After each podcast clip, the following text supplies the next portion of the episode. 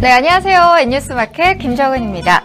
관록의 칠선 이해찬 의원이 더불어민주당에 복당을 할 것 같습니다. 총선 후 지지부진하던 논의가 이제야 불이 붙었나 봅니다. 오늘 관련 소식 전해드리도록 하겠습니다. 내 아이는 내가 책임진다? 아니죠. 내 조카는 내가 책임진다 라는 이야기가 나오고 있습니다. 경제력 있는 고모와 이모들의 조카 사랑 이야기 오늘 뉴스 초점 시간에 다뤄드리도록 하겠습니다. 불굴의 의지로 역경을 이겨낸 이들은 언제나 감동을 전해주죠. 관심은 적었지만 리우 패럴림픽도 역시 감동이 넘쳐 흘렀습니다. 리우 장애인 올림픽 폐막 결과 펌펀 스포츠에서 전해드리도록 하겠습니다. 개편이 됐어도 카톡 친구 추가는 계속 이어지고 있습니다. 문자로 네, 제보 사연 받고 있으니까 많이 보내주시기 바랍니다. 잠시만 기다려주세요.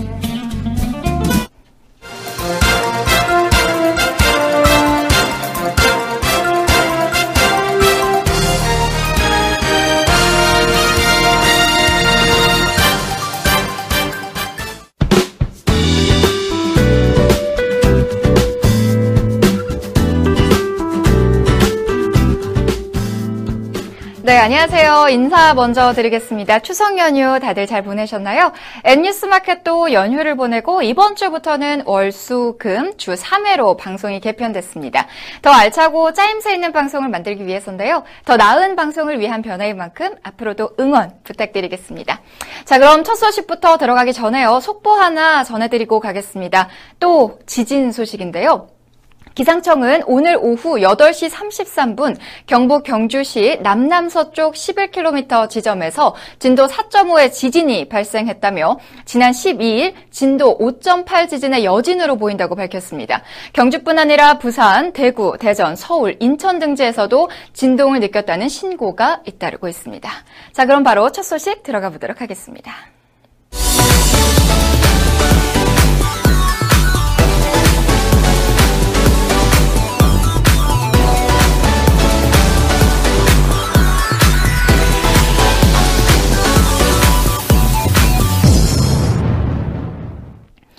북한이 태풍 라이언록의 영향으로 수해를 입은 상황을 연일 보도하고 있습니다. 그 의도에 대해 의견이 분분한데요. 보도에 백상일 기자입니다.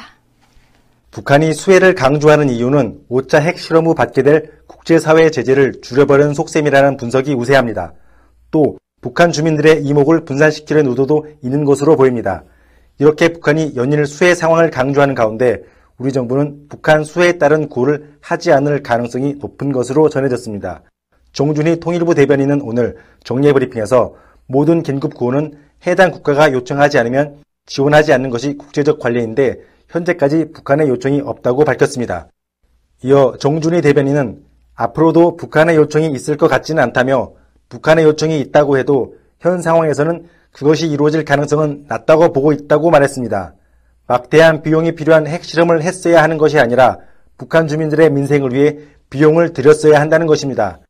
정준희 대변인은 북한은 8월 말부터 9월 2일까지 수해가 났고 피해 복구는 당면한 과업 이변로 그것과 관계없는 부분에 자기들의 비용과 노력을 기울였다며 때문에 북한의 책임이 먼저 다뤄져야 한다는 것이라고 말했습니다.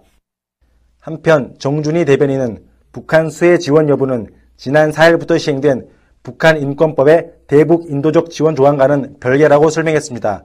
북한 취약 계층에 대한 지원은 정부가 끊임없이 해야 한다는 게 기본 입장이지만 지금 상황은 다른 경우고 북한 인권법은 무조건 북한의 인도적 지원을 해야 한다고 규정한 것은 아니라는 것입니다.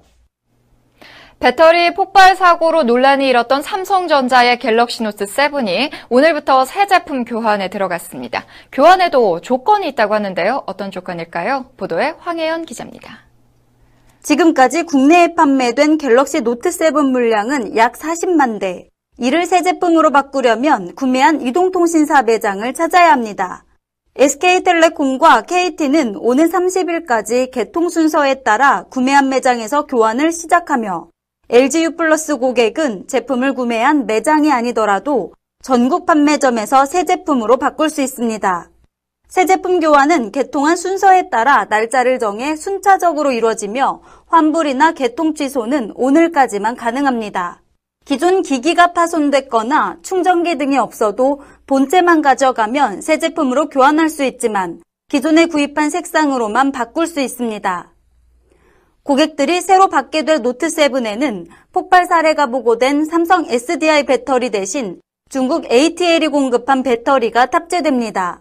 배터리 잔량도 흰색이 아닌 녹색으로 표시돼 리콜 대상인 기존 제품과 구분할 수 있게 됩니다. 교환이 시작되는 첫날은 많은 고객이 몰려 혼잡이 예상되는 만큼 이동통신사에서 공지하는 문자 메시지와 방문 권장 날짜, 재고 상황 등을 사전에 확인할 필요가 있습니다. 아직 노트7을 받지 못한 사전 예약자는 오는 26일부터 제품을 살 수 있습니다. 삼성전자는 이달 말까지는 제품 교환에 주력하는 한편 이 작업이 어느 정도 마무리되는 28일부터 노트7 판매를 다시 시작할 계획입니다. 10월 이후 진행될 교환 절차에 대해서는 협의를 진행하고 있는 것으로 알려졌습니다. 현재 무소속인 이해찬 의원이 곧 더불어민주당에 복당할 것으로 보입니다. 추미애 의원이 대표가 된 후 관련 움직임이 빨라진 겁니다. 보도에 백상일 기자입니다. 이해찬 의원은 지난 4월 총선에서 더불어민주당을 탈당해 세종시에서 무소속으로 당선됐습니다. 당선된 후 바로 복당 신청을 했지만 지금까지 복당 논의가 제대로 이루어지지 않았습니다. 그러나 추미애 의원이 더불어민주당 대표가 된 후 관련 논의가 속도를 내고 있습니다. 더불어민주당은 오늘 최고위원회에서 이해찬 의원 복당을 추진하기로 뜻을 모았습니다. 이해찬 의원의 복당은 규정에 따라 당무위원회 의결을 거쳐야 하지만 이 또한 무난하게 통과할 것으로 보입니다. 당원 당규를 보면 탈당한 사람은 1년 후에 복당이 가능하지만 당무위원회의 의결이 있을 경우 1년 이내라도 복당이 가능하다는 예외 조항을 두고 있습니다. 이해찬 의원의 복당이 이루어지면 대선을 앞두고 충청권 공략을 담당할 것으로 보입니다. 추미애 대표는 이해찬 의원은 역할을 맡기지 않아도 알아서 너무나 잘하실 것 같다 두고 보자며 아마 울타리를 넓게 치는 역할을 해주실 것이라고 말하기도 했습니다. 전인지가 미국 여자 프로골프 메이저 대회 LPGA에서 생애 두 번째 우승을 차지하며 세계 랭킹 3위로 뛰어올랐습니다. 보도에 김한나 기자입니다. 전인지는 18일 프랑스 에비앙 레뱅의 에비앙 리조트 골프클럽에서 벌어진 LPGA 투어 시즌 마지막 대회 에비앙 챔피언십 최종 라운드에서 2언더파 69타를 기록해 합계 21언더파 263타로 정상에 올랐습니다. 전인지는 생애 첫 LPGA 우승이었던 지난해 US 오픈 이후 1년 2개월 만에 우승컵을 또다시 메이저 대회에서 들어올리는 감격을 누렸습니다. LPGA 투어에서 생애 첫 우승과 두 번째 우승을 모두 메이저 대회로 장식한 사례는 1998년 박세리 이후 처음입니다. 이와 함께 전인지는 24년 동안 깨지지 않던 LPGA 투어 메이저 대회 72홀 최소타 기록까지 새롭게 세웠습니다. 전인지는 오늘 발표된 세계 랭킹에서도 3위에 등극해 한국 선수 중 가장 높은 순위에 올랐습니다. 전인지는 우승 상금 48만 7,500달러를 받아 상금 랭킹 3위로 올라섰으며 신인왕 수상의 가능성도 높아졌습니다. 스마트 미디어 N이 운영하는 평생교육원 N 아트스쿨이 홈페이지를 열고 본격 운영에 들어가면서 수험생과 학부모들의 관심이 높아지고 있다는 소식인데요. 관련 내용 백상일 기자가 전해드립니다. N 아트스쿨은 국제교육 및 영어교육, 영상교육, 방송교육, 인문학 강좌 등으로 교육 시스템을 구성했습니다. 또한 교수진의 탁월한 능력과 열정, 학생들의 잠재력을 이끌어낼 수 있도록 교육 환경을 구축했습니다. N 아트스쿨 관계자는 학생들 개개인이 최상의 학습 효과를 얻을 수 있도록 이론적인 학습은 물론 실제 스튜디오 및 장비 실습을 통한 현장 경험을 제공한다며 최고의 강사들이 만들어내는 교육 노하우로 최상의 교육 시스템을 경험하실 수 있을 것이라고 강조했습니다. 한편 앤아트스쿨은 위스콘신 대학 국제전형 과정을 운영해 수험생과 학부모들의 이목이 집중되고 있습니다. 국제전형 과정에서는 학생들의 입학 심사와 조기 입학 등을 지원하며 자세한 내용은 홈페이지에서 확인할 수 있습니다. 홈페이지에서는 또한 앤아트스쿨에 관한 더욱 자세한 설명과 교수, 강사진 소개, 운영하는 각종 프로그램들 확인할 수 있습니다.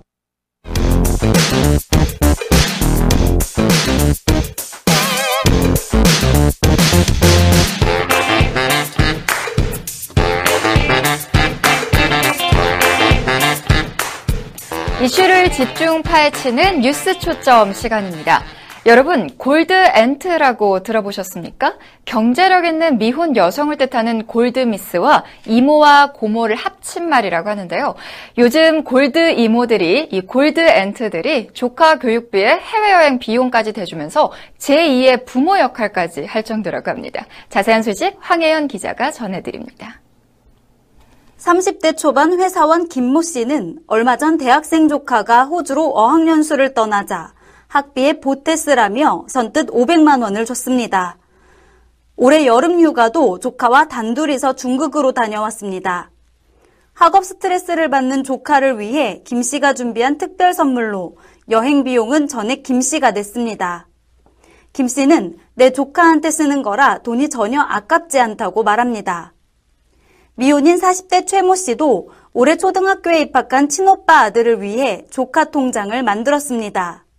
조카의 교육비를 지원해주기 위해 매달 50만 원씩 적금을 넣는 것입니다. 그는 과외도 시켜주고 책도 사주고 싶은 마음이 커서 조카 이름으로 통장을 만들게 됐다고 설명했습니다. 결혼과 출산을 미루는 대신 조카의 흠뻑 애정을 쏟는 조카 바보인 셈인데요. 이처럼 조카의 교육비를 보태주며 제2의 부모 역할까지 하는 30대, 40대 이모고모들이 늘고 있습니다. 조카에게 아낌없이 주는 나무가 된 건데요. 부모나 자식 못지않은 애착 관계가 형성될 만하다라는 생각이 듭니다. 자, 이렇게 조카 바보를 자처하는 사람들은 사용하는 SNS도 다르다고요? 네, 미혼 여성들이 많이 이용하는 SNS는 페이스북이나 인스타그램인데 조카가 있는 골드엔트족들은 주로 카카오 스토리를 많이 이용한다고 합니다. 김 씨는 카카오 스토리 주 이용층이 30대 엄마들이라 육아 정보가 풍부한 편이라고 귀띔했습니다. 자녀를 둔 부모만큼은 아니지만 SNS 게시물의 절반 정도를 조카 사진이나 관련 정보를 공유한다는 게 김 씨의 설명입니다. 일종의 조카 바보 커뮤니티가 형성되는 셈입니다. 30대 중반 강모 씨도 커뮤니티에서 나름의 노하우를 익힌다고 말합니다. 그는 조카 선물 살 때 처음엔 비싼 것만 샀는데 커뮤니티에서 조언을 얻어 SPA 브랜드 옷을 사면서 부담이 줄었다고 설명했습니다. 네, 조카를 위해 수시로 지갑을 여는 골드 이모와 고모. 그래서 이제는 이들이 유통업계에 큰 손으로 등극을 했다고요? 그렇습니다. 한 오픈마켓의 설문조사에 따르면 지난 어린이날 선물 대상으로 자녀보다 조카가 오히려 많았습니다. 조카를 위해 흔쾌히 지갑을 여는 골드엔트족이 늘어나며 아동 선물 시장 규모는 2012년 27조 원에서 2015년 39조 원까지 확대됐습니다. 한때는 경제력 있는 조부모를 겨냥해 키즈용품이 골프용품과 같은 층에 배치되었지만 이제는 20대, 30대 직장인들이 즐겨 찾는 대형몰에 자리 잡은 이유입니다. 실제 추석 연휴를 앞두고 찾은 롯데백화점 본점의 한 키즈용품 판매사원은 사실 부모가 자녀에게 사줄 때는 2월 상품 등 저렴한 상품이 많고 고가 상품 매출은 조카 선물용으로 구입하는 손님들에게서 나오는 편이라고 밝혔습니다.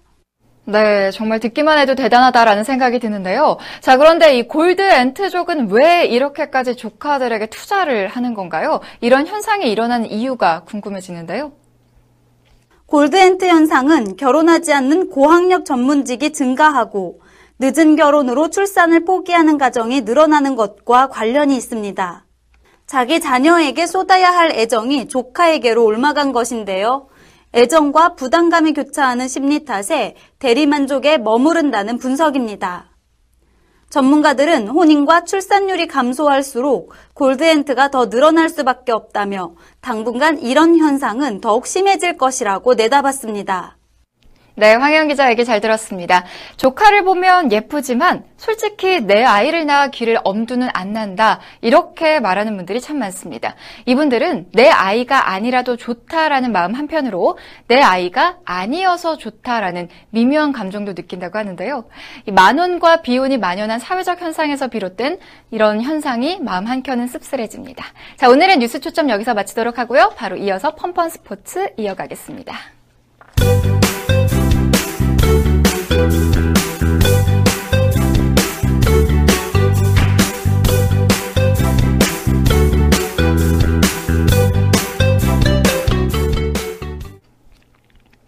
네, 남미에서 열린 최초의 장애인 올림픽 2016 리우 패럴림픽이 12일간의 열전을 끝으로 오늘 폐막했습니다.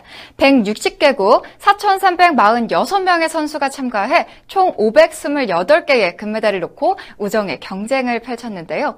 이들은 장애를 극복하고 초인적인 힘을 발휘해 많은 이들에게 감동을 안겼습니다.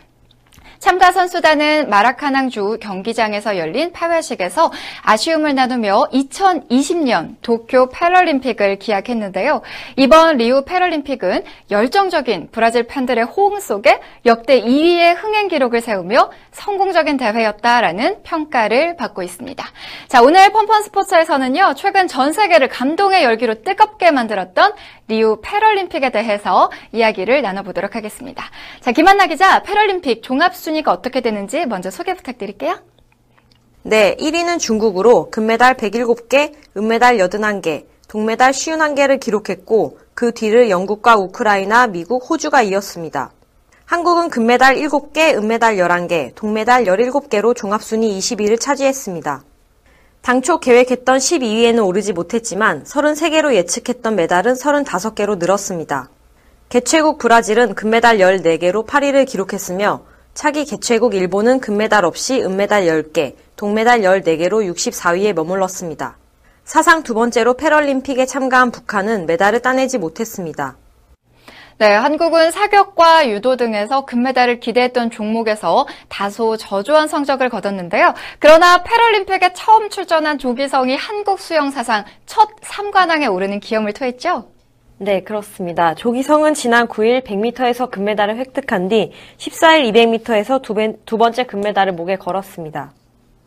이어 대회 마지막 참가 종목인 자유형 50m까지 석권해 한국 패럴림픽 수영 종목 역사상 첫 3관왕의 위협을 달성했습니다. 이인국도 배영 100m에서 금메달을 차지하는 등 수영에서 기대 이상의 좋은 성적을 거뒀습니다. 이번 폐막식은 선수들이 한데 모여 평화와 화합이라는 패럴림픽의 가치를 보여줬습니다. 패럴림픽의 MVP로 꼽히는 황현대 성취상 수상자도 폐막식장에서 공개됐다고요? 네, 그렇습니다. 황현대 성취상은 단순히 높은 기량을 보인 선수에게 주어지는 상이 아니라 패럴림픽 정신을 가장 잘 구현했다고 평가되는 남녀 선수 한 명씩에게 주어지는 상입니다. 이 상은 한국 최초의 장애인 여의사인 황현대 여사가 1988년 오늘의 여성상을 수상해 받은 상금을 국제 패럴림픽 위원회에 전해 기부하면서 시작됐습니다. 수상자는 난민 대표팀의 장애인 수영 선수 이브라임 알 후세인과 미국 장애인 여자 육상 선수 타티아나 맥페 든이 선정됐습니다. 이어 국제 패럴림픽 위원회 선수 위원으로 뽑힌 6명의 선수가 단상에서 축하를 받았습니다. 한국 선수로는 유일하게 이프보안, 휠체어 육상, 홍성만은 아쉽게 당선되지 못했습니다. 네, 그랬군요. 이번 리우 패럴림픽은 총 210만 명 이상의 관중을 동원하는 흥행과 더불어 매끄러운 대회 운영으로 실속까지 챙겼다고요? 네, 리우 패럴림픽은 대회 기간 동안 약 1,500명의 봉사자들이 사고 및 응급 상황에 대비했고 3,000명이 넘는 리우 패럴림픽 직원들은 선수들 안내 및 경기 운영 등을 책임졌습니다. 또한 리우 패럴림픽에서 총 2,000번이 넘는 선수들의 의지 장치와 휠체어 수리가 있었던 것으로 알려졌는데요. 패럴림픽 선수들에게 의지 장치나 휠체어는 최상의 경기력을 유지해주는 중요한 보조수단으로 가깝고 찾기 쉬운 선수촌에 위치해 직원들은 매일 200건이 넘는 수리 작업을 진행해 왔습니다. 네, 반면 안타까운 소식도 있는데요. 폐회식에서는 전날 경기 중 세상을 떠난 장애인 사이클 선수 이란의 바흐만 골바 르네자드를 추모하기도 했죠. 네, 어제 사이클 로드레이스에서 바흐만 골바르네자드가 충돌 사고를 당해 패럴림픽 사상 처음으로 선수가 경기 도중 사망하는 일이 벌어졌습니다. 사고 발생 직후 골바르네자드 선수는 응급치료를 받은 뒤 병원으로 옮겨졌지만 이동 중 심장마비를 일으켜 병원 도착 직후 사망했습니다. 사고 소식이 알려지고 패럴림픽 선수촌에는 이란 국기가 조기로 게양됐고 폐막식에서도 묵념의 시간이 진행됐습니다. 바흐만 골바르네자드 선수는 2012 런던 패럴림픽에도 국가대표로 출전한 바 있습니다. 네, 너무나 애석한 일이 아닐 수가 없는데요. 다시는 이런 일이 발생하지 않기를 진심으로 바라겠습니다. 자, 이번 리우 패럴림픽은 지카 바이러스와 불안한 치안, 부실한 시설 등의 잦은 우려와 달리 대회 진행에는 큰 문제가 없었고 브라질 관중들이 밀려오면서 흥행에도 성공했습니다. 하지만 4년에 한 번 돌아오는 패럴림픽은 당시에만 잠시 관심을 두는 반짝 응원에도 지적이 따르는데요. 패럴림픽 때만 아닌 평소에도 장애인 선수들에게 관심을 가시는 의식이 필요하겠습니다. 오늘 펀펀 스포츠는 여기서 마치도록 하겠습니다.